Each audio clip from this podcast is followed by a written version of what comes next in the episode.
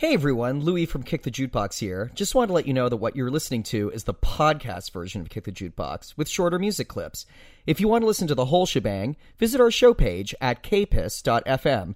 That's K-P-I-S-S dot FM. Okay, thanks for listening, and bombs away! Kick the jukebox is so much fun. Kyle and Louie are number one. Kick the jukebox, kicking a rhyme, talking about music all the time.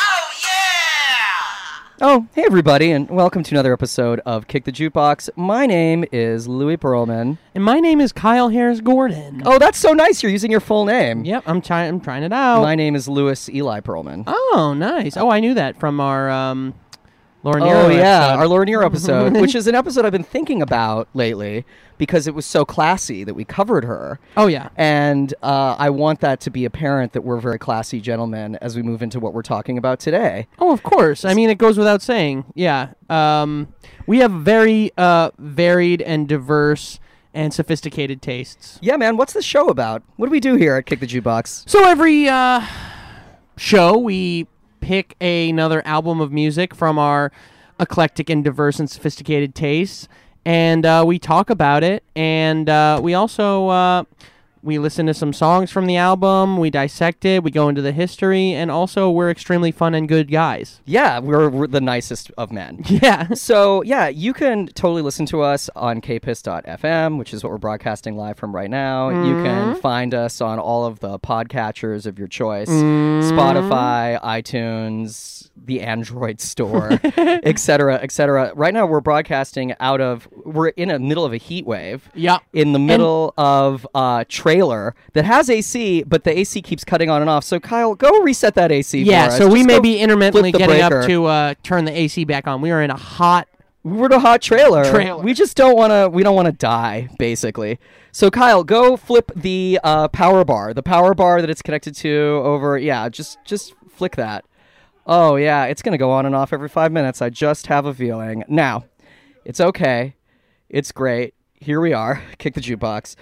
Um, so today we're gonna get to it. We're gonna talk about some of the songs that we've been loving lately first. But today we're going to be talking about the uh, Aqua album from 1997, uh, which is called Aquarium. And uh, yeah, uh, Kyle, are you having trouble with that? Yeah. Okay, man. Kyle, um, what uh, uh, what have you been listening to lately? Let's uh, let's talk about that. Yeah, so uh, of course at the top of the show we pick a song that we've been listening to or thinking about recently, and so I picked uh, Pet Shop Boys' uh, "Go West" from 1993. Uh, it's a great Yeah, song. it's awesome. Should we listen to a little bit of it now? yeah, and then maybe we'll talk about it. Yeah. Okay. So here's "Go West" by the Pet Shop Boys.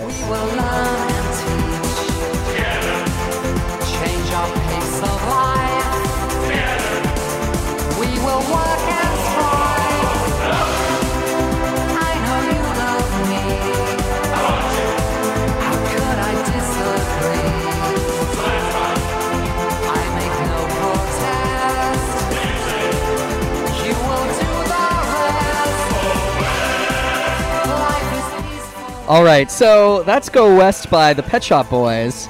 Uh, Kyle, this sh- uh, song has a really interesting story to it, right? Very interesting. Yeah. so, yeah. Fill us in. Um, I got a lot of this information. There's this great Deadspin article from a few years ago that goes into the sort of the history of Go West. Um, but it really started. So the first version that was famous was the Village People version from their 1979 album Go West. Yeah, which was written by, I wrote it down, it was written by um, uh, Jacques Molyneux and Henri uh, Belolo, who were the two people that created the Village People. Yes. And then they wrote it with, um, uh, uh, oh God, what's his name? Um, Victor Willis, who was the sailor in the Village People, who wrote a bunch of their Oh. songs with them. Interesting. Yeah, but, uh, but it's based on the Pachelbel's canon.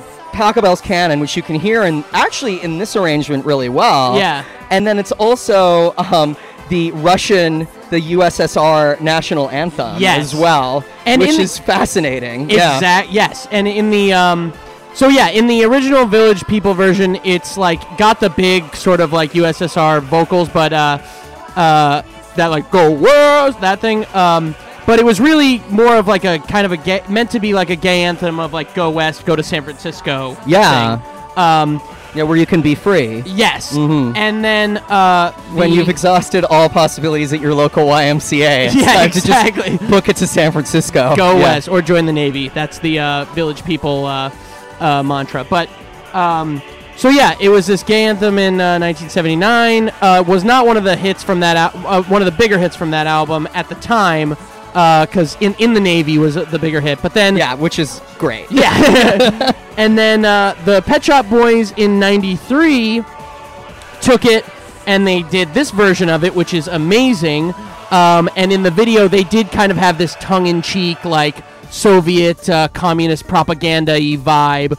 Um, and then, you know, kind of an aside, it was sort of adopted and became very popular in Europe, like, because this was right after the fall of the Berlin Wall, right after the end of uh, uh, the fall of the Soviet Union. So all these, like, newly uh, democratizing, like, um, former Soviet countries kind of like adopted it as like a like very sincere uh, anti-Soviet anthem. Yeah, and uh, yeah. which was really interesting. But the it lives on to this day because um, it you know it was a big it was a huge hit across Europe, and they played it one time at this. Uh, um, soccer game between Arsenal and PSG, and they start. Uh, um, they played it, and uh, they they were chanting like one nil, like, and that was the score, and they would sing it. And then it's since become like the a really popular s- soccer anthem. Yeah. Uh, and every team has their own version of it, like in German and French.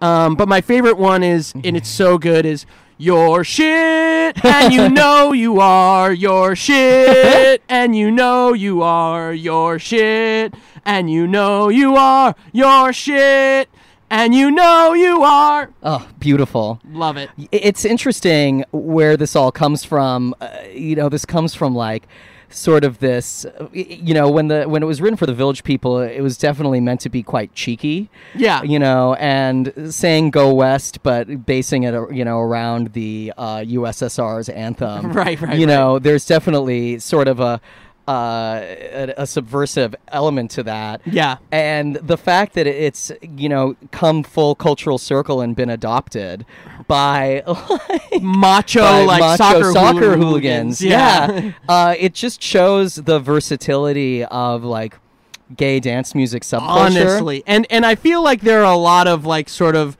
uh i feel like a lot of like super hyper macho like songs that are popular or, or, or sorry like songs that have become popular in like macho cultures and like sports culture um often do arri- derive from like uh you know gay culture and things like that. So it's uh yeah a lot of glitter stuff you know Yeah. rock and roll part two. Yes. Uh you know that was like a masculinized version of like a lot of gay culture. And we talked a little bit about that junk shop glam subgenre two weeks ago on our show. Yeah. And then this is sort of another example you know like it didn't get any gayer but it also didn't get any more mainstream than the village people. Oh come on. You know like it just i th- they swept the nation and like people either willfully ignored which was happening a lot with the culture in the 70s Right.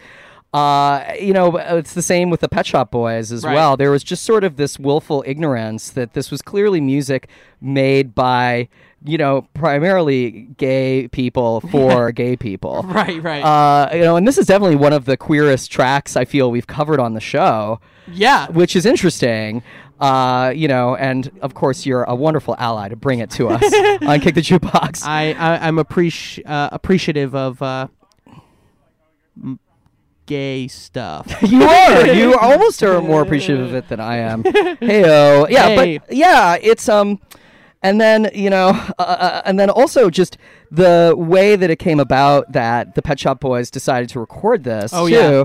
Is it also couldn't have come about in a like more queer way. Right. They were asked to perform for a charity event uh, that was hosted uh, by Derek Jarman, who is the he was a very very queer director.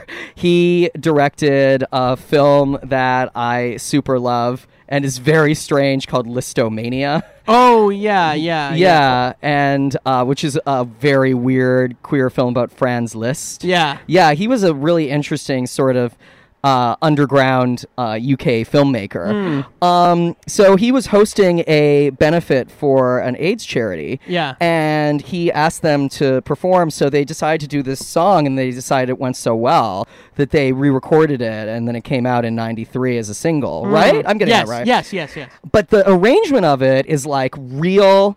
It's interesting because it's very like house influence. Yeah, which is especially cool. at the end when it like has that breakdown. It's like really like house. very house. uh, yeah, with the with the female vocalists as Yes. well.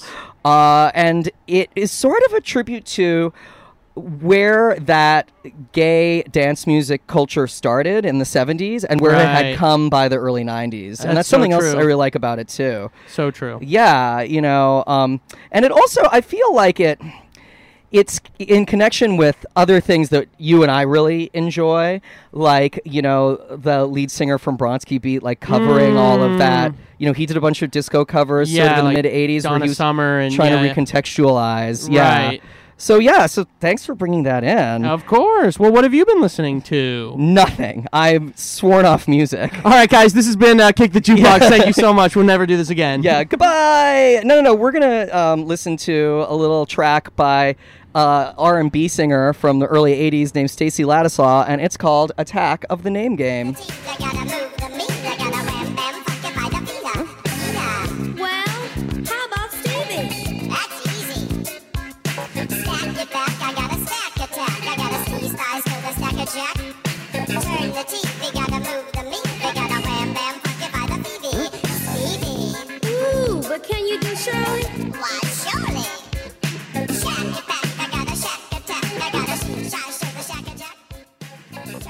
So that's "Attack of the Name Game" right there, and it goes on like that for another four and a half minutes. Yeah. We're it's like, an extremely long song. yeah, it's a good, it's like a good long like like old school rap. Yeah, you know, true. like rap track. You know, and they all lasted really for a long time. Right. Which I'm super into. Yeah. Uh, so obviously a play off of the classic song "The Name Game." Yes. And the original writer of "The Name Game" gets writing credit on this. Really? Which is great. So Yeah. this was just, and he wrote a bunch of other stuff too. He wrote Jim Dandy as well. Do you know that song? Jim No. Dandy do the rescue. It's a, it's great. it's another good like early. I think it's like a late '50s, early '60s, like kind of like novelty sounding Huh. track. And then this was also written, really conceived by this writing team of Jeffrey E. Cohen and Shirley Ellison, who were R&B writers at the time. This track's from 1982, and they wrote stuff for Herbie Hancock and Aretha Franklin. They were kind of in it with these R&B acts. Right. Um, Stacy Lattisaw, she was 15 when this song came out You can hear it. yeah, you can hear it. Definitely, there's a sweetness. There's a Oh, sweetness yeah. to the voice. Uh, and also, she's definitely not a rapper. Right, And some- right, right. Something that I love about this song is it's like another early example of a lot of very, very smart people trying to figure out how to monetize this new art form and kind of failing. Right. You know, like, and this sort of certainly. But it's it, it obviously creates this weird, um, like time capsule that just like didn't make sense at the time, but now it's like perfectly unique and totally weird. Yeah, that's the other thing that really draws me to this song is of course like I like the playfulness of it and I mm. like the childlike nature of it. Of Yeah. course, like that's very much in what I enjoy about Yeah. music. But also the synth work on this and all of the playing on this is just at that period where I think it was a peak period for usage of electronic instruments. Oh, totally. And uh, it still to me sounds so futuristic. Oh, it, I mean, you probably. I mean, I, it it sounds like Tom Tom Club to me. Yeah, and and uh, the Tom Tom Club connection with this song Yeah. is that this uh, track was mined by the writers of Heartbreaker, Mariah Carey's Heartbreaker, as a follow-up single to Fantasy. Yeah, so this definitely has that like nice like throbbing, chilled out groove. Kyle's going and resetting the AC again. It's it's just buzzing on and off. Yeah. Oh, thank you, Kyle. It is. It is a hot. It's a fun. It's actually really fun how hot it is Man, to be listening to this hot one. music. this hot, hot music. So yeah. So, and this has the same sort of uh, like groove and pace to something like Genius of Love, which came out a year before and which they had used to create fantasy. Yes. Uh, you know, which is just the classic sample. But in my opinion, this is sort of no less classic. Totally. And speaking of classic, I learned through my research for this week that none other than American Idol judge Randy Jackson played bass on this album and probably on this song, Wow. which is probably why it's so funky, is that it's sitting right in that doghouse. It's right in the doghouse. this song, it's in the doghouse. Yeah, it's in the doghouse. So, so this song ended up making it to number 70 on the Hot 100. Mm. So it didn't too, do too badly for like what I'm dubbing commodity rap. Right, right, right, Which right. I feel like we can find a lot of, and there's big examples of that. Like I feel like Rapture by Blondie is in that category. Oh yeah. You know, and then you know lesser lesser songs. Well, just like around this time, you get like m- the Mel Brooks, like Hitler rap, like Yeah. Rodney Dangerfield. This is right at the time when people are like laughing at the rap fad. Yeah, they You just what I didn't mean? get it. They Yeah. just didn't figure out what was really going on. Right. But in the meantime, I think that a lot of the original artists, rap artists, not a lot of them, but some of them were really laughing all the way to the bank oh, because Oh, totally. They they were selling selling records hand over foot. Oh, yeah. Or at least you know Sheila Robinson was the head of uh, Sugar Hill Records. I don't know so much about um, all of the wonderful people that were on her label if they really made any money from it. Many that. of which were actually playing the instruments on those early rap songs. Like they had yeah. full bands. You know? Yeah, full bands. They weren't sampling. Right. Yeah.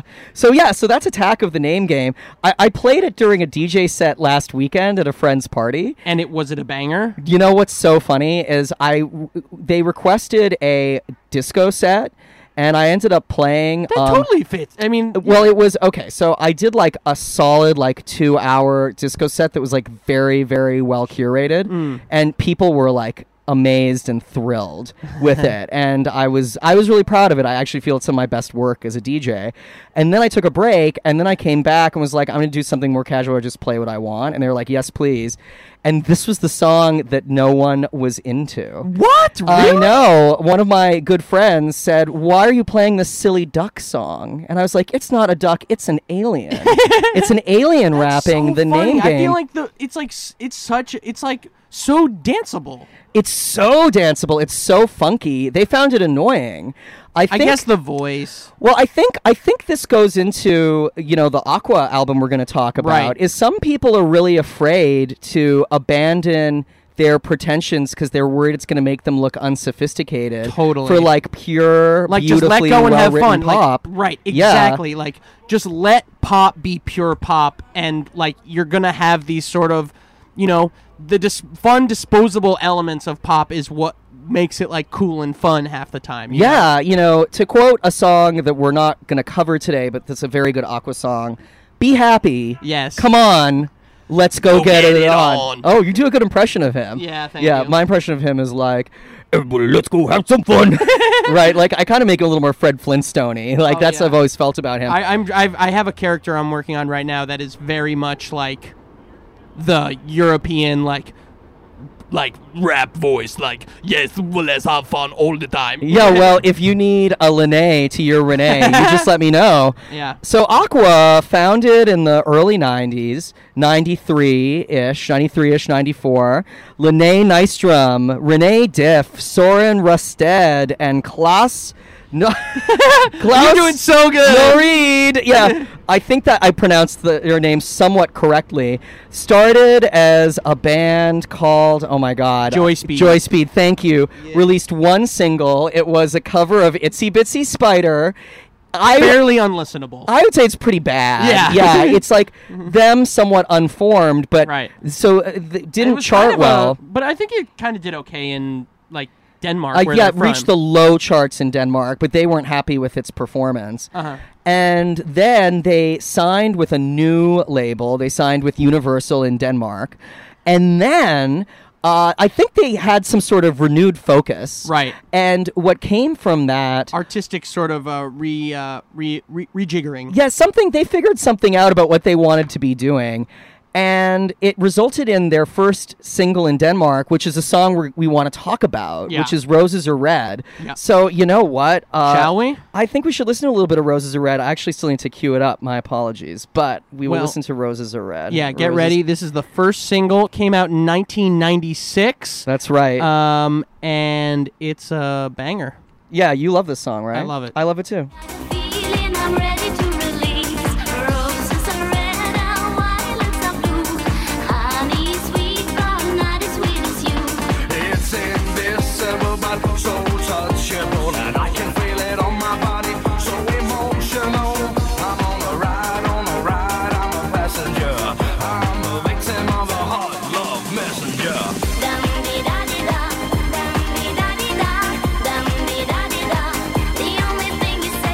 Dum dee da dee da, dum dee da dee da, dum dee da dee da, and roses are red.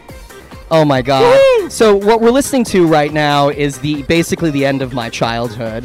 this is it for me. This is so nostalgic, so evocative. This is my senior year of high school, and I would say that my friends and I loved this unabashedly and uh, unironically. You which I think remember we this get into. single, or you remember the album? I you heard? remember this album, and this was our favorite track from the album. Little Yeah. did we know that this was the single that they had chosen when they were building sort of their sound. Yeah. So, Kyle, I want to hear why you chose it, because this is the one you want to talk about, while I reset the air conditioning. Woo! Yeah, no, I love this song. Um, it's obviously so fun. Um, yeah, for me, Aqua. I mean, we can get more into it, but um, yeah, Aqua, especially Barbie Girl, like that was one of the first, like my first musical memories as like a person. Um, and uh, this type of music in general. Uh, I- mean, like when I heard Barbie Girl, it's just like it's perfect for a little kid, and it's like Yes. the weirdest it, like it really mesmerized you as a little kid but this song in particular i mean I, I you showed me this album and i've been listening to it for like a year or however long Oh, Uh, I didn't realize that the album was new for you. oh yeah album. totally. Oh, cool. Okay. i think i may have heard um candyman and dr jones but definitely had not heard this Yeah. and i do sort of like this is sort of the hidden gem, in my opinion. Totally. This is my number one favorite Aqua song. Yeah, but it is kind of a really, and you could tell it's the first song because it does have more of a like hardcore house clubby vibe th- Definitely. than the other songs Yeah. on the album. Um, and it's a little older too. Uh, this was like '96 it came out, and it is kind of a really fun mix and of like poppy stuff and like hardcore clubby. Yeah, absolutely, absolutely, and uh, yeah, but it's got that you know really nice. The two lyrical influences, you know, roses are red and violets are blue. And violets. Violets, violets are blue, which I love, which Yeah. sort of makes it kind of otherworldly and ethereal. To- I Because mean- they speak perfectly fine English. They did it intentionally. Yeah. Yes, and that's the thing too is like, and I think this comparison is going to come up a lot, but or, or not. It came up in my mind of just like, um, and maybe not so much on this song, but just like, um, not native English speakers, Yeah. uh, talking about really cutesy things super aggressively. Like Shonen Knife is another example that comes to yeah. mind, and it just creates this like really unique cute and compelling but like aggressive vibe that is just like so mesmerizing Yeah.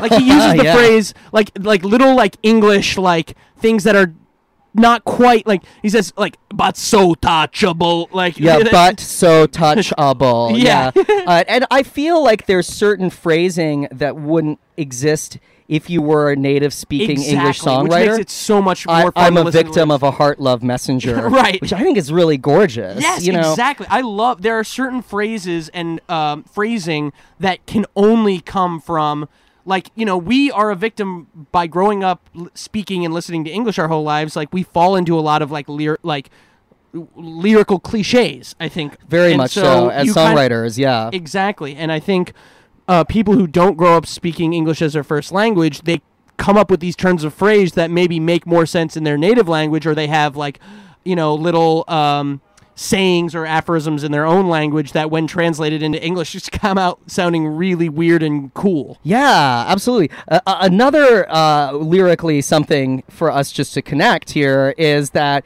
it borrows uh, phrasing from the Iggy Pop song "The Passenger," Yes. which is such an interesting well to draw from for this kind of music. Right. And I think shows that they're a huge music fans. Totally. and b that they're thinking outside the box when it comes to where it's coming from. Yeah i want to ride want to ride i'm a passenger. That's from that's from the the pass uh, the passenger by iggy pop. Yes. yeah. Um, so that that's all kind of interesting and then it's got this great kind of you know like big euro house beat to it. Yes. yeah. That like breakdown that just is like it's just like you're taking ecstasy in Brussels and everyone around you is like like having a seizure. yeah, everybody's having a seizure. Yeah, and there's there's a clarity and an aggressiveness to this, which Yeah. is well, actually what I think made it play so well all over the world. Yeah. is they they clearly were gunning for pop. Yes. Uh, you know, they were gunning for a pop sensibility, but through their own lens of being. yeah, you know- exactly. They clearly their roots were in like Euro Euro and- dance, and, yeah. house house like R- Renee was a DJ. Right, they were- they come from the Lene was a, was like kind of like she was a TV presenter, singer. Yeah. He's, he discovered her on a cruise ship. Yes. They became friends. They dated. Then she ended up marrying Soren. Uh, you know, uh, it's interesting. And then yeah, Soren was like a was like a house. You know, was like a house producer guy, Euro Yeah. house guy. But they were part of a movement that I didn't really realize existed. Yeah. That's actually, uh, so, uh, you know, part of the. It's a Scandinavian country thing, which I think is so interesting. That's Mm. And called just to reiterate, they are all from Oh, Denmark, yeah. uh, except for uh, Lene, who's from Norway. yes, that's right, that's right. She was from Norway. Norway. Norway. they the uh they so it's this it's this genre called bubblegum bubblegum dance, which was basically a subgenre of, of Eurodance, and it's popularized. It's not a surprise. It's simplistic, more simplistic beats and childlike lyrics. Yeah. and some other big examples of them that are, are, are groups that we would associate with this genre are the the Venga Boys Yeah, uh, which yeah. totally makes sense, and Eiffel 65 Yeah. with I'm blue, na me da be da. However, I think uh, it's my and, and I I'm not super well acquainted with this like subgenre of both dance and of bubblegum music, which I should be more because it's like all my shit. But uh, I was listening to some other examples today on a big, big, really fun curated Spotify playlist. And something I do have to say is I really do feel songwriting wise, Aqua was working in a more, uh, you know, uh, focused. They were way more focused with what they were doing. And, yeah, Yeah, and I feel like they told little stories with their songs, despite the fact they're dance songs. totally. And that's the thing too is they had such a unique and clear sound and aesthetic, um, and then and they were able to realize that so well and so simply, which is like the best pop music. It's like, um, you know, the, the like uh, I think a great example of that is the song, um, uh, uh, which was it? The My Oh My. Oh Um, yeah, like- my oh my! Do you want to say goodbye to half the kingdom, baby? Tell me why. and yeah, I they- can recite this entire album. Well, it just it's amazing that they tell this cute little like fairy tale rescue the princess story so simply and it like fits in so well with their overall aesthetic too. Yeah, and speaking of which, here's another song that does that really, really well. Here's a song called Dr. Jones, Yay. which is by Aqua, and is, I think, beautiful. indeed.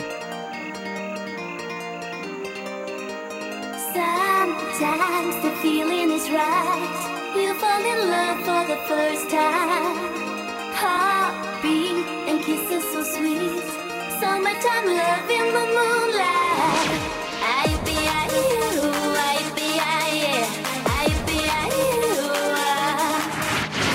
Now the summer is gone. Okay, so Dr. Jones by Aqua. This is Kick the Jukebox on kpiss.fm, the golden stream. So this song, uh, gorgeous and beautiful. So it's a reference to the Indiana Jones series of films. There's a few different scenes in Indiana Jones, specifically Temple of Doom, where people are telling Indy to wake up. wake up, wake up, Indy, and that's apparently what they were referencing when they wrote this song. yeah, yeah, Uh, But this song is also this like really nice longing song about like summer love. Oh yeah. And I personally feel like that section, the Apiayu section, which we're actually listening to right now, is really well written. It's really melodically beautiful. Oh, yeah. And sort of once again it, it like transcends it from being a little bit more of an overly simplistic dance song, you know? And there's like a real longing to it. And I feel like even though it's the most simplistic of lyrics, it feels like there's something behind it, that there's there's an emotion behind it, you know? Totally, yeah. It's really evocative, and I feel like this song. Obviously, we can't go too long without mentioning the big hit from this album. Oh yeah, Barbie, Girl, which we a little bit, which was you know when you were a kid, Right. And yeah, yeah, yeah, and Barbie Girl's great for kids, and we're not gonna talk about it. We're not gonna play it because everybody knows it, and there's Yeah. so much other good stuff from this album. But Barbie Girl's great. Oh, it's amazing. I just don't think it's their best song. No, yeah, agreed. And I think, um, you know, that they they, you know, their sound is famous for having this, um, you know, the the male female back and forth vocals, um, the like really gruff guy and the sweet, um, like, Yeah. candy uh, vocals from Lene. Who also remind me very much of the B52s. Which Oh, yeah. nobody talks about, and Very I feel big influence on all the style of music. and aesthetically too, they had sort of like the- Beehives. The, beehive, kind of like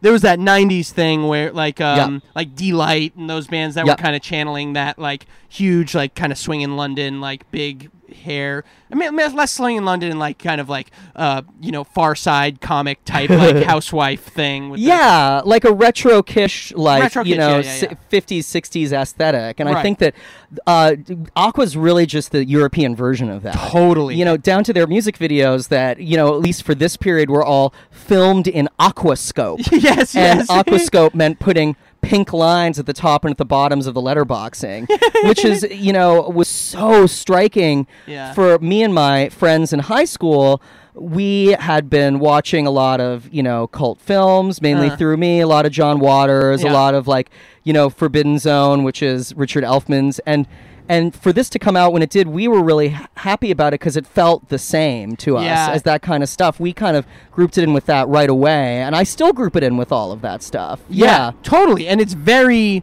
it's in that universe. Um, absolutely. Yeah, it's yeah. just like the '90s European, you know, f- put through that weird, just a really weird specific filter. Um, Yeah, and and and for a, a brief moment, at least in the United States, this worked. For some reason, people were into this. yeah. you know, Bar- right place, right time. Barbie Girl hit number seven on the U.S. charts. Yeah. which is really interesting. Um, uh, it's like one of the first, like, truly like the first musical things I remember in my life. It's like Yeah. this and the Macarena. yeah, and, of course. Uh, yeah, I it was mean, that was at the same time. Yeah. yeah. Macarena was just a year before, actually. Uh-huh, yeah. yeah. so it totally makes sense. Probably Mambo number five as well. Oh, totally. yeah totally. and all that stuff uh, you know had its moment in the sun and and i also feel radio play wise and what people were ready to listen to was a reaction to the grunge movement which had really taken over all of the early 90s up through and it was really time for people to express Stop their happiness so seriously. yeah, I mean, it was also the middle of, you know, it wasn't a difficult time for in the history of the United States as well. Economically, things were very good. Clinton was president. Mm-hmm. Right. Things were pretty chill. Yeah. And I feel like the music reflected that. It was maybe not the most angsty time for music that was charting. Totally. You know, or at least the songs that were the singles, you know, because Right. like the Cardigans, Especially '97, I feel like was Yeah. a specific year of Hanson as well was a 97 band who I also think are totally great. We're Yeah, going to yeah, cover yeah. them at some point. Yep. But yeah, you know, and Dr. Jones just hits a lot of melodic highs, you Yeah. know. Yeah. And the video is great too. Uh, Yeah. it's like got this like kind Renee of like pith 60s helmet. Tar- Tarzan-y like safari thing. Yeah. Yeah, all the videos, we should talk about that for a second. They all sort of have their own genre Yeah. that they're doing, but they all kind of have that like trash esthetic Mm-hmm. to them, which is totally awesome. Totally. Yeah, you know. So, uh, and this definitely this album, just to sort of talk about what's happened with them since this album was definitely the height of their success, and Right. they did very well with this across the world. Right. Better in most English-speaking countries than they did in the states. In the states, Oh, yeah. this was fine. Barbie Girl charted at number seven. Rolling Stone called it the most annoying song of the '90s, which was a big boost for them. Uh, Mattel sued them. Famous. Uh, yeah, unsurprisingly. like that and it's like you know one of those anecdotes that just gets passed around and everyone knew that they yeah it was just and also like yeah we got to talk about barbie girl and just like the, the sexual innuendo of it yeah, like, which is being- classic bubblegum. It's Right. this childlike on the surface, then underneath there's all these bubble bubble entendres going on. Right, bubble talk- entendres. Yes, we talked about before on this show. Yeah. Yeah. Yeah, for sure. oh yeah Um, but they got, they got uh, sued by mattel the makers of barbie Yeah. for i don't know copyright infringement yeah or for something. copyright infringement and then the judge the judge when he ruled he ruled in favor of aqua his final close his closing statement was i advise all parties to chill out which is so funny Yeah, and amazing. it's true it's like calm down you know this was nothing but a boost for them sales wise yeah, free shut advertising up. Yeah, how you, someone at Mattel just doesn't get how marketing works. Like this is the best thing for you. they were also just afraid that it was against brand for Barbie. Shut up. You know, you make me walk, make me talk, to whatever you please. I can act like a snob. I can beg on my knees. Yeah, Sexy. yeah. You know, it's all it's all really sexy, but it's also all fun. Yeah. And who's to say? We talked about this a little bit before. You know, on the show too. Who's to say the kids can't learn about being fun and sexy through? Um, through pop music and through the pop music that they're exposed to. Oh yeah, absolutely. You know? yeah. Yeah.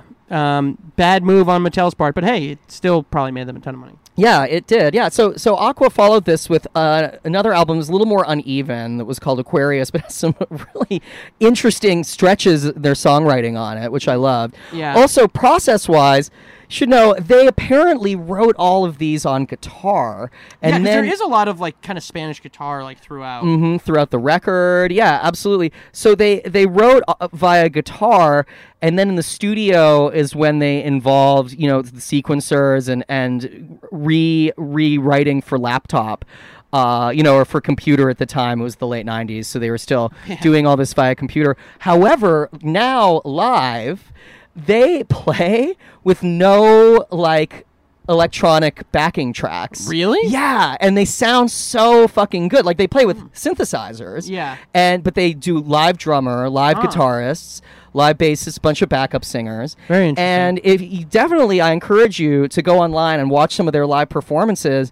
They they they really got it down. They're really kind of professionals at the top of their game at this point. That reminds me a lot of uh, another band, kind of from that time, who had had a similar uh, writing process. Um, Erasure. Uh, Sure, yeah, just a little before Aqua. Yeah. And more well respected because they were less cartoony. That's right. really the only reason why. but. Vince Clarke would write all the songs first on guitar before he would like put them on computer. So before we listen to, Ro- or sorry, we're going to listen to Lollipop Candyman, which uh, is the last Aqua song we're going to listen to today, um, and uh, was the other song that charted in the states. Uh, was more actually a little more popular in the states, singles wise, than in other countries.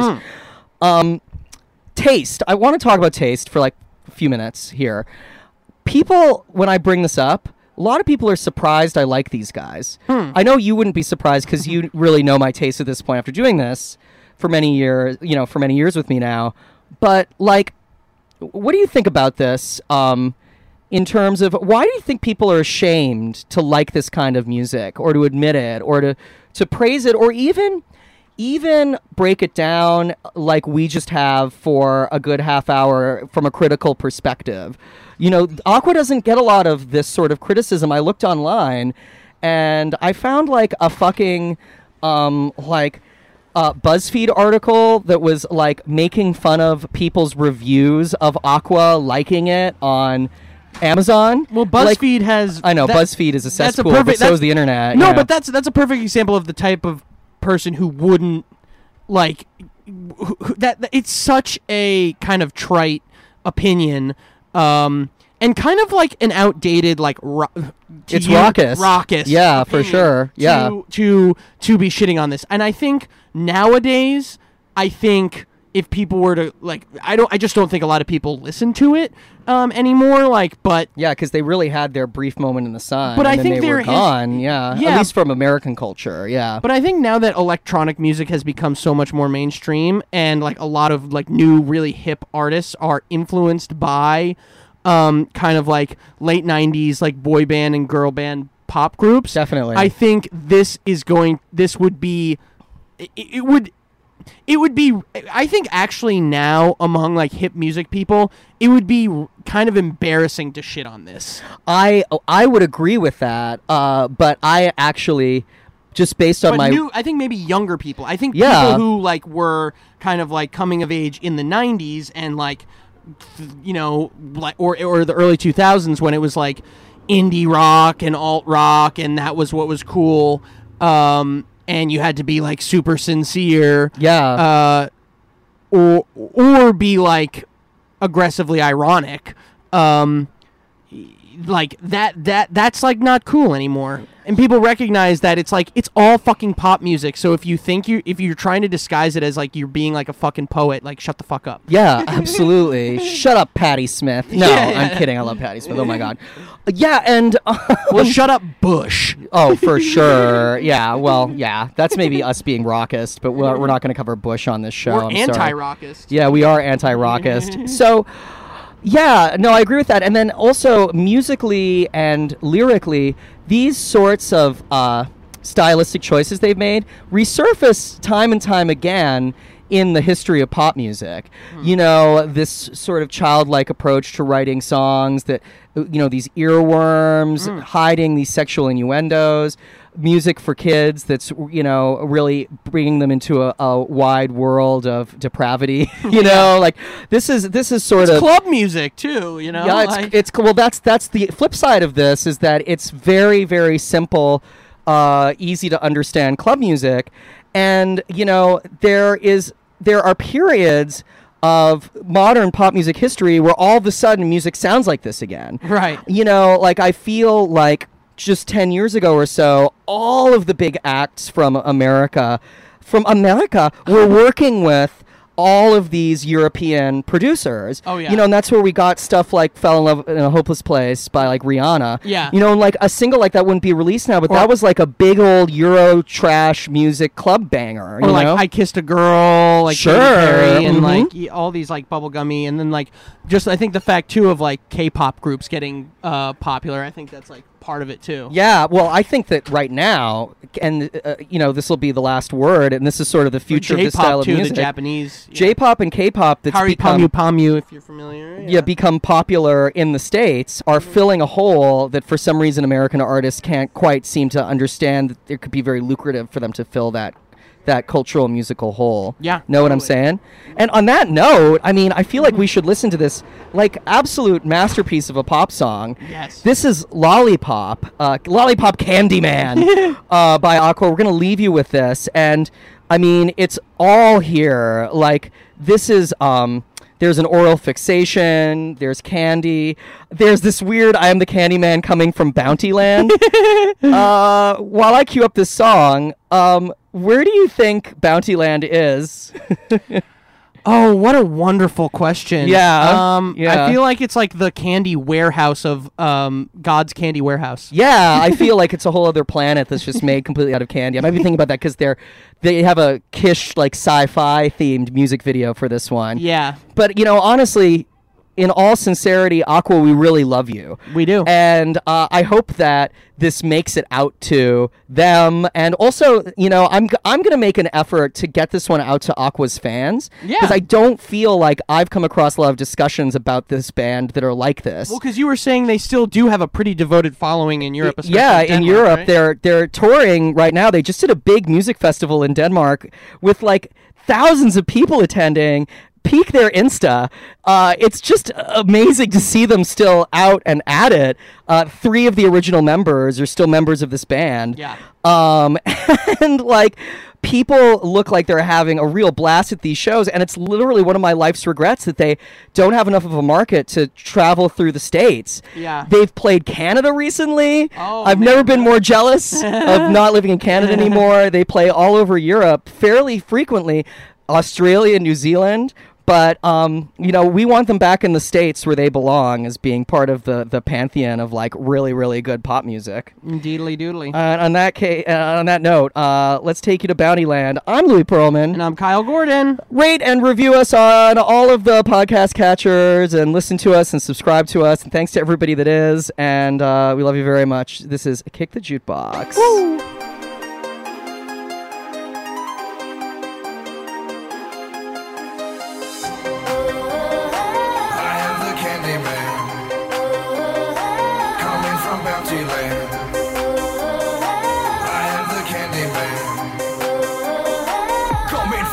from Land.